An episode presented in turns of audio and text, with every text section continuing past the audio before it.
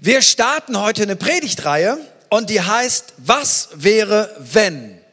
Was wäre wenn? Was wäre wenn das, was Jesus gesagt hat, wenn das wirklich stimmt? Was wäre, wenn es ein Leben in Ewigkeit gibt? Was wäre eigentlich, wenn es ein Leben nach dem Tod geben würde? Jetzt bist du christlich sozialisiert und sagst, das gibt es ja, aber was wäre, wenn das wirklich stimmt? Was hat das mit unserem Leben zu tun? Und wie kann das unser Leben hier auf dieser Erde prägen? Und welche Kraft hat dieser Gedanke, dass ich mein Leben nicht nur für das Jetzt plane, sondern dass ich mein Leben so lebe, als wenn es wirklich eine Ewigkeit geben würde. Und ich sage jetzt einen Satz, der ist sowas von wahr. Ich täusche mich hundertprozentig nicht. Ich habe recht mit dem folgenden Satz, den ich sage. Klammer auf, ich habe leider nicht immer recht, Klammer zu. Aber mit dem folgenden Satz habe ich definitiv recht. Ist mir ganz egal, was du glaubst. Ich habe recht. Und der lautet so. Du wirst sterben.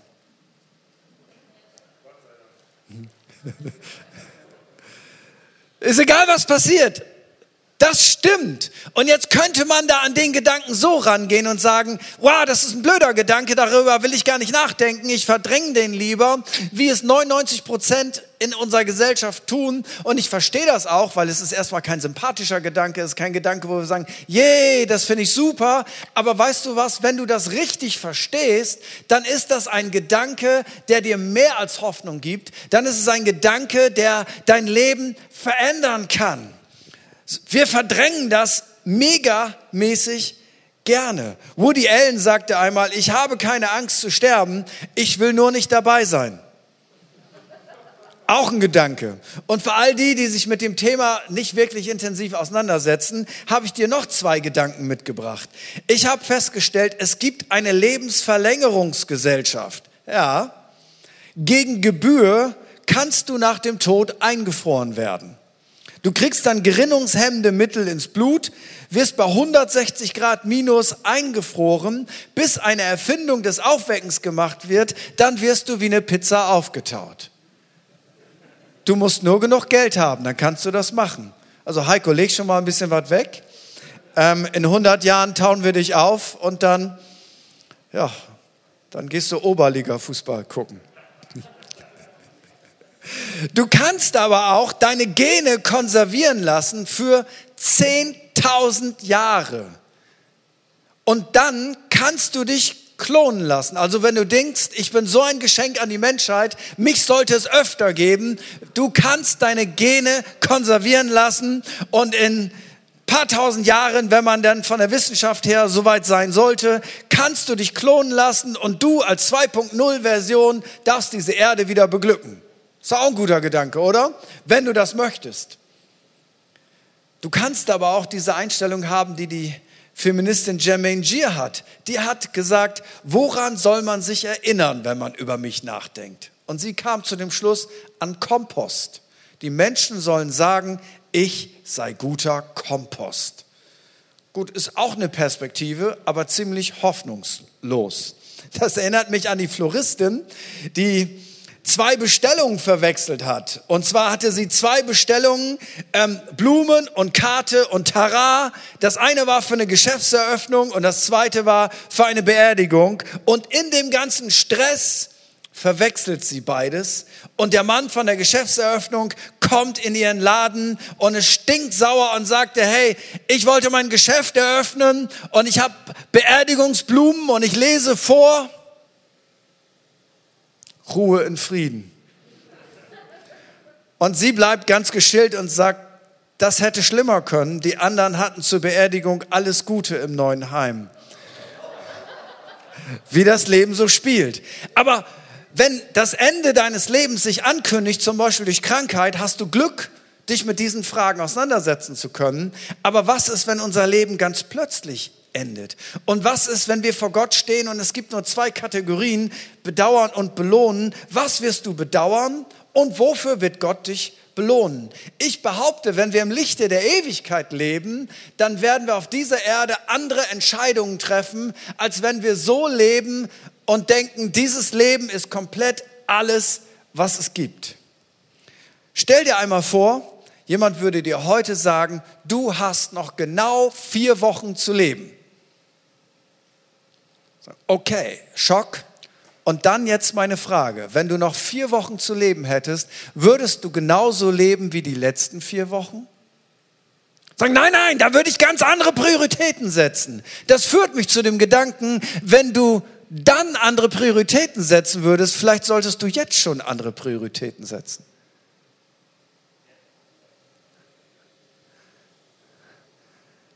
Würde ich genauso leben wie jetzt?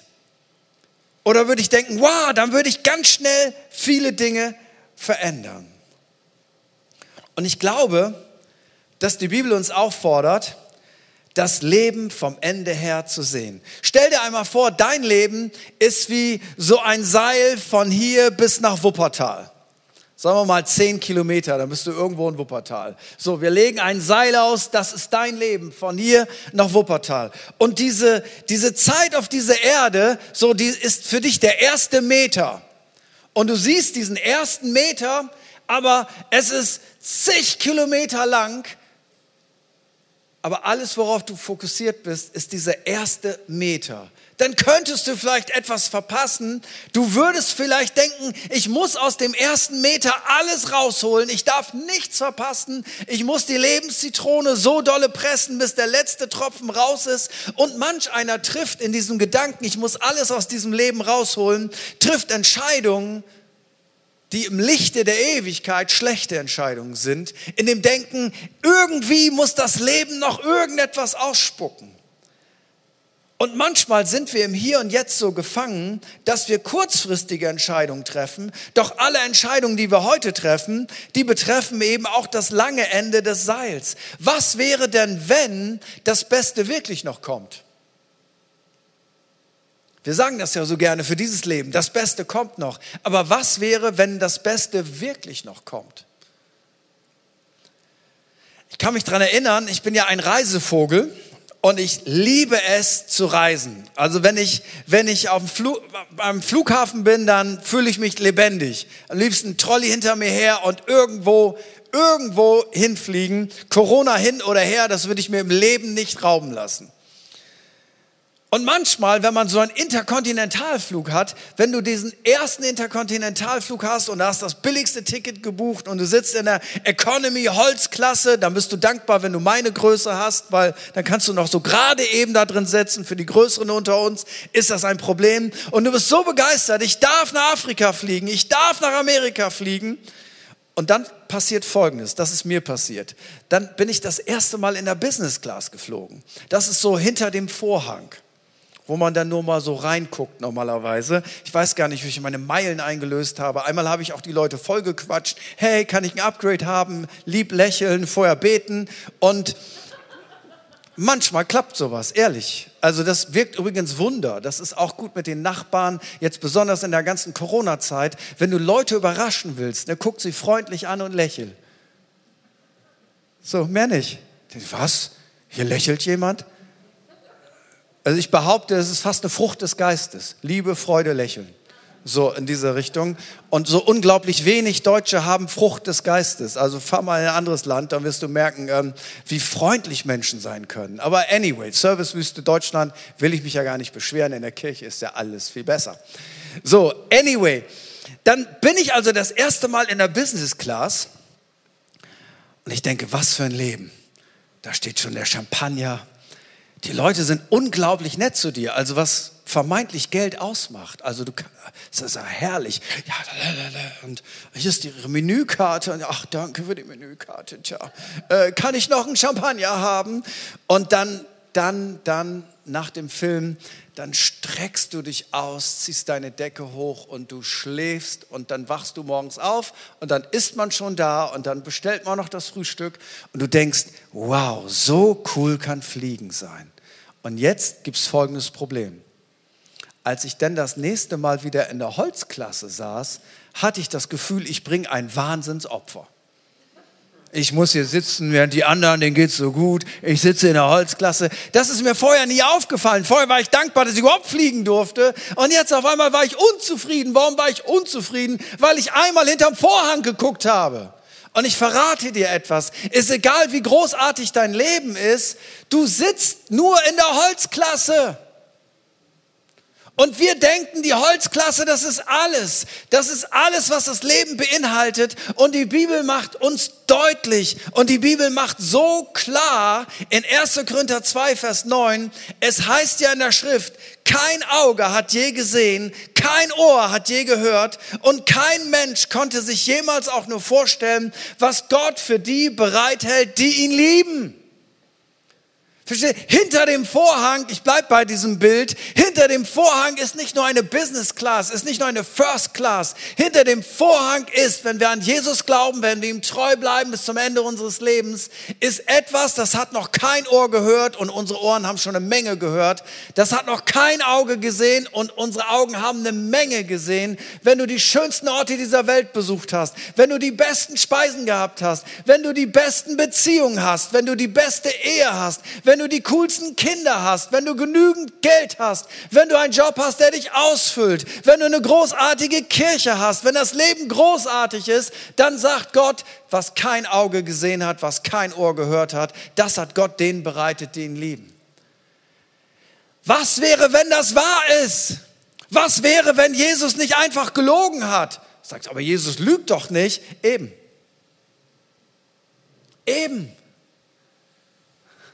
Jetzt ist aber das Leben ja nicht immer großartig und fantastisch und die Beziehungen sind nicht immer perfekt und der Job ist nicht immer der Hammer und die Kirche ist auch nicht immer der Hammer und die Kinder sind nicht immer der Hammer und der Partner ist nicht immer der, der Hammer, die Partnerin ist nicht immer der Hammer. Jetzt hat das Leben doch verschiedene Herausforderungen. Das ist doch nicht so easy. Und hier kommt das, was Paulus sagt in 2. Korinther 4 ab Vers 16. Da sagte er, und er spricht über Leiden und über Herausforderungen. Darum verlieren wir nicht den Mut. Lass das mal gemeinsam sagen. Ich verliere nicht den Mut. Ich verliere nicht den Mut. Ja, warum denn nicht? Wenn auch unsere körperlichen Kräfte aufgezehrt werden, bei ihm, weil er körperliches Leid und Verfolgung erlitten hat, vielleicht auch wegen dem Alter, wird doch das Leben, das Gott uns schenkt, von Tag zu Tag erneuert. Was wir jetzt leiden müssen, dauert nicht lange. Es ist leicht zu ertragen und bringt uns eine unendliche, unvorstellbare Herrlichkeit. Was Paulus hier nicht sagt, ist, dass er über dein Leid spottet, über deine Herausforderungen spottet. Was er aber sagt, ist, wenn du das vergleichst mit dem, was Gott für dich vorbereitet hat, dann ist alles andere leicht dagegen, auch wenn es schwer ist. Aber wenn du das, wenn du denkst, dieses Leben ist alles, dann bedeutet das, bei der nächsten Herausforderung sind wir schon wieder frustriert. Bei der nächsten Herausforderung denken wir, wie kann das sein? Warum kann Gott das zulassen? Warum ist das Leben nicht viel einfacher? Und ich verrate dir etwas. Das Leben ist deshalb nicht einfach, weil du in einer gefallenen Schöpfung lebst, äh, in einer gefallenen Schöpfung bist. Jesus hat uns zwar erlöst, aber wir sind in der Welt aber wir sind nicht von dieser Welt. Aber weil wir in dieser Welt sind, sind wir mittendrin in dem Chaos der Sünde, sind wir mittendrin in allen möglichen Herausforderungen. Aber Paulus macht auch deutlich, was auch immer dir schwerfällt im Leben. Hey, verliere nicht den Mut, weil was wäre, wenn es wirklich ein Leben in Ewigkeit gibt? Und was bedeutet das? Und welche Hoffnung und welche Prioritäten könnten wir dann setzen? Wie gehst du mit den großen Themen des Lebens um? Wenn es wirklich eine Ewigkeit gibt, wenn dieses Leben wirklich nur der erste Meter von diesem kilometerlangen Lebensseil ist. Nehmen wir mal die, die wirklich wichtigen Dinge im Leben. Geld. Geld ist wichtig. Warum ist Geld wichtig? Nun, ganz einfach. Kein Mensch kann von Luft und Liebe seine Rechnung bezahlen, richtig? Also du kannst nicht zum Bäcker gehen und sagen, guten Tag, äh, mein Vater im Himmel, dem gehört das hier eigentlich alles auf dieser Erde. Äh, ich nehme gern die drei Bröte und geben Sie mir noch zehn Brötchen mit. Dann sagt er hier, Vater im Himmel, hier, Cash, Cash in den Tash, mein Freund. Aber theologisch hast du recht. Gott gehört alles.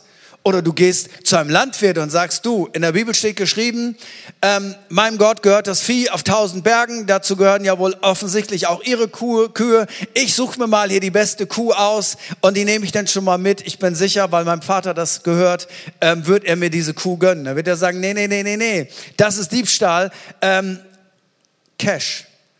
Du gehst ja auch nicht in deine Firma. Ich gehe mal davon aus, wenn du arbeitest, du arbeitest acht bis zehn Stunden am Tag irgendwas in dieser Richtung, hoffentlich nur acht, und sagst am Ende des Monats, Chef, ich liebe diese Firma, ich mag sie, ich will gar kein Geld.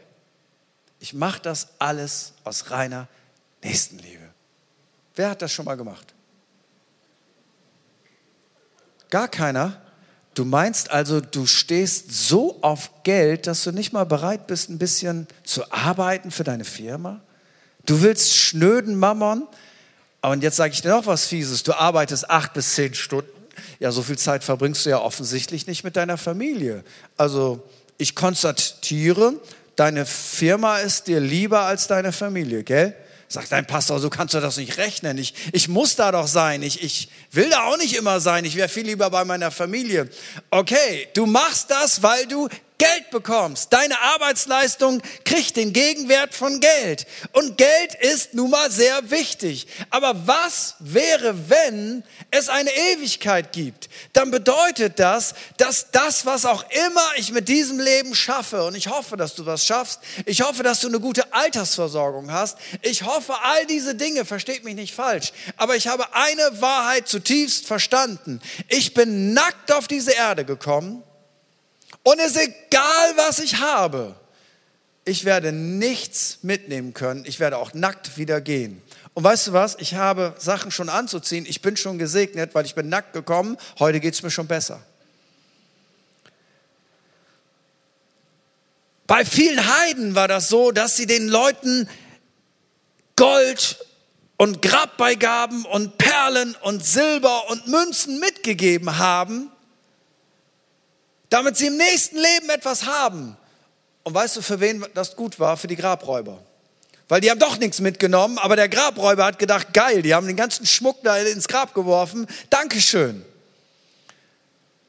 Was ist denn der Weg, dass ich das transferiere, wenn es eine Ewigkeit gibt? Und hier kommt Jesus und er sagt diesen absolut abgefahrenen, radikalen Satz. Er sagt in Matthäus 6, Abvers 19, häuft in dieser Welt keine Reichtümer an. Ja, warum denn nicht? Sie werden von Motten und Rost zerfressen oder von Einbrechern gestohlen oder es gibt ein Börsenbeben oder es gibt Inflation. Sammelt euch Schätze im Himmel, die unvergänglich sind und die kein Dieb mitnehmen kann. Wo nämlich euer Schatz ist, da wird auch euer Herz sein. Jetzt sagt Jesus Folgendes auf dieser Erde gibt es eine Möglichkeit, das, was wir haben, zu transferieren auf ein himmlisches Schatzkonto. Und dieses himmlische Schatzkonto ist genauso real wie dein echtes Konto in Anführungsstrichen. Es sei denn, Jesus hat gelogen, aber Jesus hat gesagt, hey, sei nicht dumm, sammel dir einen Schatz im Himmel. Und jetzt wirst du sagen, ja, wie sammel ich mir denn einen Schatz im Himmel? Braucht Gott etwa mein Goldkettchen? Nein, Gott braucht dein Goldkettchen nicht, weil für Gott ist Gold Straßenbelag. Mehr nicht. Mehr nicht. Jetzt wirst du sagen, ja, aber warum will er denn mein Geld? Ganz einfach. Gott will, dass es Menschen gut geht. Weil Gott liebt Menschen. Wenn du was für Gott tun willst, musst du was für Menschen tun. Weil die Bibel sagt, wir können nicht sagen, wir lieben Gott und wir lieben unseren Nächsten nicht. Weil die Bibel deutlich macht, wenn wir Gott lieben, dann werden wir auch immer Menschen lieben. Und wenn du Gott einen riesen Gefallen tun willst, dann musst du Folgendes tun, Witwen und Waisen besuchen. Sagen, warum Witwen und Waisen? Ganz einfach, in der damaligen Zeit waren Witwen abhängig von der Versorgung durch ihren Mann. Wenn der Mann nicht da war, bedeutete das Armut, kein Geld, kein Sozialsystem, nichts. Für die Kinder bedeutete das, das war's. Wir sind jetzt arm. Und Gott sagt, ich habe ein Augenmerk darauf, wenn du was Gutes tun willst für Gott, dann unterstütze Witwen und Waisen. Warum? Weil Gott ist ein Menschenliebhaber. So, und in dem Sinne kann ich einen Schatz im Himmel sammeln, indem ich Folgendes tue. Ich gebe einen Teil meines Einkommens in die Kirche. Warum gebe ich es in die Kirche? Ganz einfach, weil das der Ort ist, wo Menschen zugerüstet werden im Glauben und wo Menschen und Biografien verändert werden. Ich gebe einen Teil von dem in das Werk Gottes hinein, damit Mission auf der ganzen Welt geschieht. Warum mache ich das? Ganz einfach, weil ich glaube, es ist ein Menschenrecht, dass bis in jeden Winkel unserer Erde jeder Mensch ist, egal wo er wohnt, im tiefsten Dschungel oder im modernsten Europa, dass jeder Mensch das gehört hat, dass es einen Gott gibt, der ihn liebt, dass Sünde kein Problem mehr ist, dass am Kreuz alles bezahlt wurde, dass man ein neues Leben bekommen kann. Das ist Gott so viel wert gewesen, dass er seinen Sohn gesandt hat, das Beste, was er überhaupt nur hatte, das Schönste, das Herrlichste, das Kostbarste. Und weißt du was? Das ist etwas, wo ich Finanzen investiere und es transportiere in meinen mein ewigen Aktenfonds. Ich sende meinen Schatz schon mal im Voraus und sage, hi, bis ich komme. Und das Letzte, wo wir investieren, ist, wir helfen Menschen heraus aus Armut. Sagen, ja, was ist Armut? Sagen, ich bin auch arm, Pastor. Nee, nee, du bist nicht extrem arm. Du bist vielleicht in Deutschland arm. Es gibt Leute, die wissen nicht, was sie morgen essen sollen. Es gibt Leute, die haben ein Riesenpotenzial, aber sie haben kein Geld für Bildung. Und ich glaube, dass Gott uns als Kirche, und damit meine ich Kirche insgesamt, uns Menschen, dass Gott uns diesen Schlüssel in die Hand gibt und sagt, hey, ich möchte, dass ihr Menschen versorgt, dass sie nicht verhungern müssen. Ich möchte, dass ihr Menschen helft, in Bildung hineinzukommen, um den Teufelskreis der Armut zu durchbrechen. Wenn du den Armen gibst, sagt die Bibel, dann leist du wem? Dem Herrn. Schatz im Himmel. Und kannst du dir vorstellen, dass Gott zu den Leuten gehört, die sagen, ich leih mir gern was von dir, aber ich vergesse das meist immer? Kriegst du doch nicht wieder.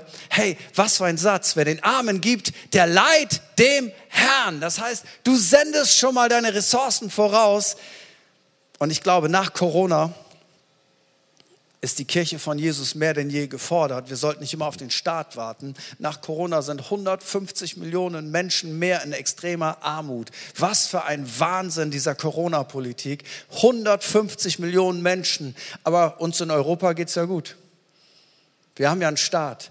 Ich glaube, dass die Lösung nicht der Staat ist. Ich glaube, dass die Lösung ist, dass die Gemeinde von Jesus Christus aufsteht und sagt, wir transferieren etwas von dem, was Gott uns gegeben hat. Und es ist auf dieser Erde ein Segen und es ist in Ewigkeiten Segen. Und meine Frage ist ganz einfach. Was wäre, wenn es eine Ewigkeit gibt? Gehst du mit deinen Finanzen so um, dass es eine Ewigkeit gibt? Oder denkst du, das ist alles, was es gibt im Leben. Ich brauche alles für mich. Dann bist du ein Narr würde Jesus Christus sagen. Das zweite ist Zeit. Wir freuen uns, also die Älteren unter uns, wenn wir irgendwann auf Rente sind, wenn wir nicht mehr jeden Tag arbeiten müssen. Aber weißt du was, geistlich gibt es keine Rente und Zeit ist etwas, das hat jeder von uns genau gleich bekommen. Du hast 24 Stunden bekommen und ich staune manchmal, wie easy das ist, dass wir alle Serien gucken, alles am Start haben, was irgendwie cool ist. Und sobald es ums Reich Gottes geht, stehen wir immer kurz vorm Burnout. Manchmal frage ich mich, wie kann das sein? Wie können drei Serienabende nacheinander so geschillt und entspannt sein und ein Abend meine Talente und Gaben für Gott einzusetzen? Ich bin total am Ende, Pastor. Ich kann nicht. Ich bin überlastet. Und ich muss etwas in meinem Leben streichen. Und was streiche ich? Was ich für Gott mache. Ja, wie wär's denn mal einen Serienabend streichen? Also ich sag's einfach nur mal so, weil ich der älteste Pastor hier im Laden bin.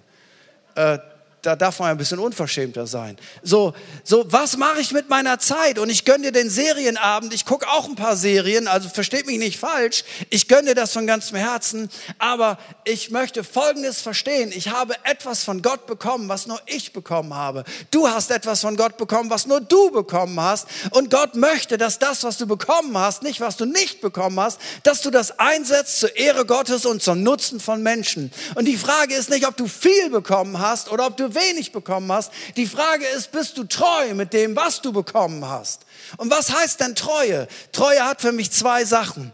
Einmal, ich bin verlässlich und ich setze das ein, was ich von Gott bekommen habe, an guten Tagen und an schlechten Tagen. Ist doch nicht schwer, oder? Und im Moment sind schlechte Tage. Für Kirche in Deutschland sind schlechte Tage. Warum? Abstand ist schlecht für Kirche. Hat irgendjemand vor zwei Jahren gebetet, Herr, das ist so langweilig im Gottesdienst. Ich bete, dass wir alle Masken tragen. Das wäre mal eine Abwechslung. Also dann hast du eine Gebetserhörung. Ähm, nee. Ach, und immer der leckere Kaffee nach dem Gottesdienst, wie schnöde. Ich bete, dass es alles geschlossen wird. Ja. Das macht doch keiner, oder? Das sind schlechte Tage. Es macht nicht so viel Spaß, weil Masken machen keinen Spaß und Abstände machen keinen Spaß und nicht mehr zusammen abhängen macht keinen Spaß und kein Kaffee macht keinen Spaß. Nein, das macht alles nicht so viel Spaß, so wie vor zwei Jahren. Aber was bedeutet das für mich? Für mich bedeutet das Folgendes. Ob es gerade Spaß macht oder ob es nicht Spaß macht, ich habe was von Gott bekommen und ich werde das einsetzen in guten Tagen und in schlechten Tagen. Und wenn jetzt schlechte Tage sind, dann sage ich, ich bin erst recht verlässlich, weil so viele Leute unverlässlich sind. So was für eine komische Idee. Ich brauche eine Pause, weil Corona ist. Ich brauche keine Pause, weil Corona, jetzt erst recht. Jetzt erst recht, weil das ist der Moment, wo wir Kirche brauchen. Treue heißt, ich ziehe das Ding durch, ist egal, was passiert, weil Gott hat mir was gegeben und keiner ist so wie ich. Keiner hat die Gabe bekommen, die ich bekommen habe. Keiner hat die Gabe bekommen, die du bekommen hast. Gott braucht dich, die Menschen brauchen dich, die Kirche braucht dich. Sei treu mit deiner Zeit. Sei treu mit deinen Gaben. Warum sage ich das? Ganz einfach, weil wir manchmal denken, Treue ist für die guten Tage. Nein, Treue ist für die schlechten Tage. Treue ist, wenn keiner Bock hat. Treue ist Thermometer und nicht Thermostat, dieses alte Bild. Ein Thermometer misst die Temperatur im Raum und sagt, oh, ist mir zu kalt, oh, ist mir zu heiß.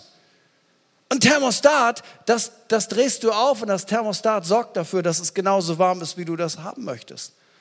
So, ich, ich höre manchmal wieder, oh, die Stimmung ist nicht so gut in der Kirche wegen Corona und so. Verstehe ich, ich bin auch genervt bis zum Anschlag. Aber weißt du was? Ich gehe doch nicht vor meine Predigt hin und sage, Stimmung ist so schlecht, ich predige jetzt auch mal ein bisschen schlechter, weißt du? Irgendwie haben alle keinen Bock. Nein, ich möchte die Atmosphäre verändern. Ich möchte meiner Familie sagen, Gott ist gut, das Leben ist gut. Es gibt noch größere Themen als Corona und Maske. Kirche ist großartig, Gott ist großartig. Ich will ihn verehren, jetzt erst recht. Danke für die Emotionen. Das war schon fast wie in Afrika, Emanuel, oder? Also wenn du jetzt gleich singst, dass die Leute werden auf den Stühlen stehen und sagen, ja, Baby, go! Habe ich gern gemacht für dich. Einfach fürs Gefühl. Hammer, Hammer, Hammer, Hammer. Überleg dir jeden Morgen, warum du aufwachst. Mark Twain hat mal gesagt, die beiden wichtigsten Tage deines Lebens sind der Tag, an dem du geboren wurdest und der Tag, an dem du herausfindest, warum. Was gibt dir Sinn im Leben? Was hat Gott mit dir vor? Gott ist mit dir noch nicht zu Ende. Du lebst noch. Du bist noch nicht in der Business Class. Du lebst noch. Und noch ein cooler Satz von Mark Twain. Klingt wie Sprüche Salomos, ist aber nur Mark Twain. Wer nicht weiß, wohin er will, der darf sich nicht wundern, wenn er ganz woanders ankommt. Wer nicht weiß, wohin er will, der darf sich nicht wundern, wenn er ganz woanders ankommt. Also ich sag's mal im Groben für alle Christen. Wohin wollen wir zu Jesus, oder? Wir wollen bei Jesus ankommen und wir wollen nicht nur bei Jesus ankommen, sondern wir wollen auch unseren Lauf vollenden, unsere Berufung leben, die nur wir bekommen haben, ganz egal, ob sie klein oder groß ist. Das heißt, da will ich hin. Ich will bei Jesus ankommen und ich will gleichzeitig meinen Lauf zu Ende laufen, ist egal, was für einen Lauf ich habe. Wenn ich da ankommen will, dann muss ich meine Entscheidungen so treffen, dass ich da ankomme. Und wenn ich wenn ich auch nur einen halben Meter davon abweiche, dann treffe ich das Ziel nicht. Und dann darf sich keiner wundern, wenn, wenn du ganz woanders ankommst. Weißt du, wenn du deine Entscheidung triffst ohne dieses Wissen, ich will bei Jesus ankommen, es gibt eine Ewigkeit, dann musst du dich nicht wundern, wenn du ganz woanders ankommst. So, das sind ja nur drei, zwei, drei Sachen. Deine Gaben, deine Talente, deine Zeit, dein Geld. Und ich schließe mit dem Gedanken, deine Beziehung. Hast du schon mal darüber nachgedacht, welchen Einfluss zum Beispiel, wenn du noch nicht verheiratet bist, deine Partnerwahl auf dein Leben hat? Nun, wenn du da ankommen willst, was ich eben skizziert habe, weißt du, und du bist mit jemandem unterwegs, der will da gar nicht ankommen, der hat die Ewigkeit gar nicht im Sinn, dann will ich dir was sagen, dann kommst du da auch nicht an. Aber so ein kleiner Kompromiss, wir lieben uns so sehr. Ja, ja, aber dieses wir lieben uns so sehr wird ganz woanders hinführen. Du kommst nicht da an. Und gleichzeitig, das ist ein Grund, warum es Kirche gibt. Weißt du was? Ich komme bei meiner Berufung und bei Jesus nicht an, wenn ich nicht immer wieder Leute habe, die mich ermutigen, einen geraden Weg zu gehen, die mich ermutigen, konsequent zu sein, die mich ermutigen, Attacke zu machen, die sagen, komm, wir ziehen das gemeinsam durch. Was wäre, wenn es wirklich eine Ewigkeit geben würde? Dann wäre dieses Leben wirklich nur ein ganz kleiner Abschnitt. Aber die Bibel macht deutlich, es gibt diese Ewigkeit. Und dieses Leben entscheidet, wie sich unsere Ewigkeit gestaltet. Hast du dich mal gefragt, wenn in der Bibel steht, Gott wird abwischen alle ihre Tränen, warum Leute im Himmel Tränen haben? Vielleicht ist es das Leid ihres Lebens, was nachwirkt. Vielleicht sind es aber auch die Tränen, denen man sich bewusst wird, dass man sein Leben gar nicht gestaltet hat mit diesen Prioritäten.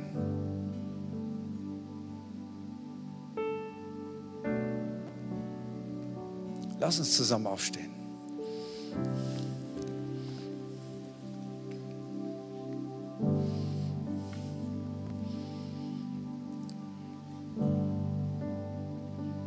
Aber vielleicht bist du heute Nachmittag hier und du fragst dich, worum geht es eigentlich beim Glauben? Beim Glauben geht es um ein Leben mit Jesus Christus. Und beim Glauben geht es auch darum, dass man nicht nur auf dieser Erde mit Jesus lebt, sondern es ist das Ziel des Lebens, einmal bei Gott zu sein. Und die Rechnung ist ganz einfach. Wer auf dieser Erde mit Jesus lebt, der wird auch nach diesem Leben mit Jesus leben. Und wer auf dieser Erde nicht mit Jesus lebt, der wird auch nach diesem Leben nicht mit Jesus leben. Das ist eine absolute Illusion. Du wirst da sein, wo dein Schatz ist. Wenn dein Schatz nicht da ist, bei Gott, dann wirst du auch nach diesem Leben nicht bei Gott sein. Und Gott möchte aber, dass wir nicht einfach nur denken, wir werden irgendwann verrotten und vergammeln im Grab und die Würmer werden uns fressen, sondern Gott möchte sagen, du hast ein ewiges Leben.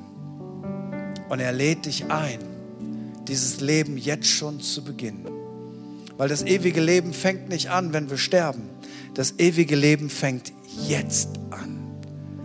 Dass wir ein Leben leben in, der, in dem Bewusstsein, das Beste kommt noch und der Tod ist keine Bestrafung, sondern das ist der Vorhang, der fällt hin zu meinem Upgrade in die First Class.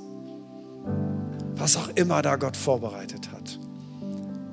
Und es fängt damit an, dass wir eine Entscheidung treffen, dass wir sagen, wir wollen dieses Leben mit Jesus leben. Ich habe früher ganz komische Gedanken gehabt.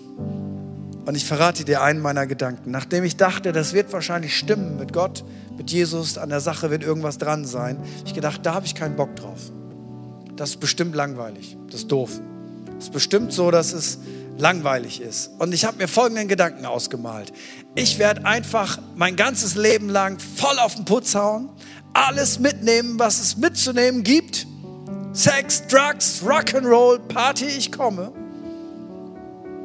Und dann, wenn ich alt bin, was auch immer das bedeutet, alt, dann, wenn nichts mehr drin ist im Leben, dann werde ich noch eine Entscheidung für Jesus treffen und dann habe ich ein cooles Leben gehabt und dann, dann kriege ich auch noch eine Freikarte in den Himmel. Und weißt du was? Ich hätte gar nicht mehr daneben sein können als bei diesem Gedanken. Weil Jesus hat gesagt in Johannes 10, Vers 10, ich bin gekommen, damit sie das Leben haben und das Leben im Überfluss. Ein Leben mit Jesus ist kein langweiliges, doofes, schreckliches Leben. Ein Leben mit Jesus ist der Start in die Ewigkeit mit einer Lebensqualität, die man ohne ihn niemals haben könnte. Und vielleicht gibt es jemand, der sagt, ich möchte das ausprobieren. Ich möchte damit starten. Oder vielleicht hast du das auch schon mal gemacht und du bist davon weggegangen, weil du schlechte Erfahrungen gemacht hast mit Kirche oder weil du irgendwelchen Blödsinn gemacht hast oder weil du einfach innerlich davon weggekommen bist. Whatever, solange du in diesem Leben bist, kannst du umkehren und deine Wege verändern und auf die Wege Gottes treten. Und vielleicht gibt es jemanden hier heute Nachmittag, der sagt, das ist das, was ich mir wünsche. Ich möchte gern diesen Schritt gehen, das erste Mal, oder ich möchte mich wiederum festlegen, das zu tun. Dann lade ich dich ein, wenn du möchtest. Dann werden wir für einen kurzen Moment unsere Augen schließen, alle miteinander, außer jetzt hier unser Team. Aber ich möchte dich einfach fragen, wenn du diesen Start mit Jesus wagen willst, wiederum das erste Mal dann lade ich dich ein, da wo du bist, heb doch einmal ganz kurz deine Hand und ich weiß, dass ich dich in dieses Gebet mit einschließen kann. Gibt es jemanden hier heute Nachmittag, der sagt, das ist das, was ich möchte? Schließ mich in das Gebet mit ein. Ich möchte einen Start im Glauben machen. Dann da, wo du bist, heb einfach ganz kurz deine Hand. Und dann lade ich dich ein, mit mir dieses Gebet zu sprechen, das wir jeden Sonntag sprechen. Und wir werden auch nicht müde, auch wenn es immer dasselbe ist weil es gibt dir eine Option, dass du vielleicht heute im Glauben durchstartest. Und wenn du magst, kannst du dich da mit einklinken und wir beten das jetzt gemeinsam. Jesus, ich weiß, dass du mich liebst. Es gibt nichts, was ich tun könnte, damit du mich mehr liebst. Und durch nichts, was ich tue, würdest du mich weniger lieben. Du bist für mich gestorben und auferstanden. Ich glaube an dich. Du bist mein Gott, mein Retter und mein Herr. Bitte schenke mir die Vergebung meiner Schuld.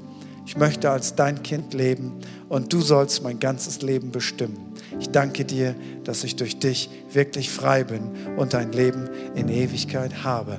Amen. Amen. Wenn du das gebetet hast, dann möchte ich dich megamäßig ermutigen keine Angst, wenn dir direkt nach dem Gottesdienst jemand ein Startpaket schenkt. Da ist nichts Schlimmes drin, sondern da sind einfach hilfreiche Tipps drin, wie aus diesem einen Schritt mehrere Schritte werden. Und geh auf jeden Fall nach dem Gottesdienst einfach auf uns zu, sprech uns an. Wir haben eine Welcome Lounge, wir haben einen Infopunkt. Sag einfach, ich habe dieses Gebet gebetet und wir würden es lieben, wenn wir dich irgendwie unterstützen könnten. Du kannst auch anonym einfach dieses Startpaket bekommen. Du kannst auch deine Fragen stellen. Du kannst Gebet bekommen. Wir sind dafür da, um dir zu helfen, Schritte im Glauben zu gehen. Und eins musst du auf jeden Fall tun einfach wiederkommen, weil Christsein ist Mannschaftssport. Niemand kann Christsein alleine leben. Christsein ist Familie. Alleine sein ist nicht Familie. Christsein ist Herde. Alleine sein ist keine Herde. Christsein ist eine Mauer aus vielen Steinen. Alleine rumliegen ist keine Mauer. Was wir tun, das tun wir gemeinsam. Christsein ist ein Mannschaftssport und dafür gibt es eben Kirche. Keiner ist alleine. Wir gehören gemeinsam zur großen Familie Gottes. Und eins musst du auf jeden Fall machen, einfach wiederkommen. Einfach wiederkommen und am besten irgendjemand schockieren im Laufe der Woche und sagen, ich gehe Sonntag in die Kirche, gehst du mit? Dann hast du auf jeden Fall schon mal einen Lacher auf deiner Seite, aber vielleicht ist das der erste Moment, dass jemand sich selber auf eine Reise des Glaubens begibt. Und vielleicht hast du während der Predigt festgestellt und gemerkt, hey, ich habe falsche Prioritäten gesetzt. Ich habe gedacht, dieses Leben ist hier alles wenn ich noch vier Wochen hätte, würde ich etwas an meinem Geld, Zeitmanagement, Gabenmanagement ändern. Dann möchte ich dir Folgendes sagen. Ändere es doch einfach jetzt. Du musst doch nicht warten bis zu so einem Moment, sondern jetzt ist der Moment. Dann sag das einfach Jesus. Da, wo du bist, sag's ihm. Bitte ihn um Vergebung. Bitte den Heiligen Geist, dass er dich erleuchtet, dass er dir Gnade gibt, die richtigen Schritte zu gehen. Sprech mit Freunden darüber, mit deinem Pastor, mit deiner Kleingruppe. Aber geh deine Schritte, weil was wäre, wenn es wirklich eine Ewigkeit gibt, dann wäre es wichtig, dass wir, egal wie alt wir sind, dass wir das mit einplanen, um einen Schatz im Himmel zu haben. Gut ist Gott. Margret, ich sehe über dir zwei Hände, die applaudieren. Und es ist der Herr, der dir applaudiert und er sagt, du hast so ein treues, goldenes Herz für ihn. Und der Herr, der ans Verborgene schaut, der sieht da hinein und Gott applaudiert dir einfach für deine Treue, für deine Herzenshaltung. Das ist richtig großartig. Das ist richtig großartig. Peter, ich sehe über deinem Kopf ein paar Fragezeichen. Und ich denke an einen Psalm. Ich glaube, Asaf hat ihn geschrieben, ich bin nicht ganz sicher. Aber der geht so, er stellt sich so viele Fragen. Warum geht so vielen Menschen so gut? Und guck mal, Gott, wie, wie ich gerade unterwegs bin. Und bis er geht ins Heiligtum und da wird sein Herz ganz neu berührt. Und Gott möchte dich ganz neu einladen und sagen, Peter, komm in mein Heiligtum, komm in meine Nähe, komm in meine Gegenwart. Da habe ich Dinge für dich bereitet, die du im Moment nicht siehst, nicht wahrnimmst. Aber ich habe einen großen Schatz für dich vorbereitet und ich will das neu ausgießen auf deinem Leben. Komm in meine Nähe, komm in meine Gegenwart. Stell dir vor, Jesus hat den Tod besiegt. Wie hat er den Tod besiegt? Die Bibel sagt, der Heilige Geist Gottes, die Substanz Gottes, die nicht sterben kann, der Heilige Geist Gottes hat Christus aus den Toten auferweckt. Der Tod konnte ihn nicht halten, weil der Heilige Geist nichts mit dem Tod zu tun hat. Und jetzt hat er uns versprochen, dass derselbe Geist, der Jesus Christus aus den Toten auferweckt hat, derselbe Heilige Geist in uns wohnt und dass er uns auch auferwecken wird. Genau wie bei Jesus. Das klingt so unvorstellbar. Und wenn es nicht Jesus wäre, der es gesagt hätte, würde ich es nicht glauben. Aber Jesus hat mit seinem Tod und mit seiner Auferstehung bewiesen, dass es einen besiegten Feind mehr gibt. Der Tod kann die nicht halten, die Jesus Christus in sich tragen. Was für eine großartige Nachricht. Wir haben ein ewiges Leben. Und das Einzige, was wir Gott dafür sagen können, ist, Dankeschön, wir rühmen deinen Sieg. Du hast gewonnen, jetzt haben wir auch gewonnen und wir wollen dich dafür ehren. Und das wäre, glaube ich, ein guter Moment, zum Finale dieses Gottesdienstes zu sagen, Gott, was auch immer wir tun, wir wollen dich dafür ehren und wir tun das gemeinsam. Und in unserer Kirchensprache heißt das Lobpreis. Kommt, auf geht's auf die Stühle. Immanuel kann es kaum warten, erwarten.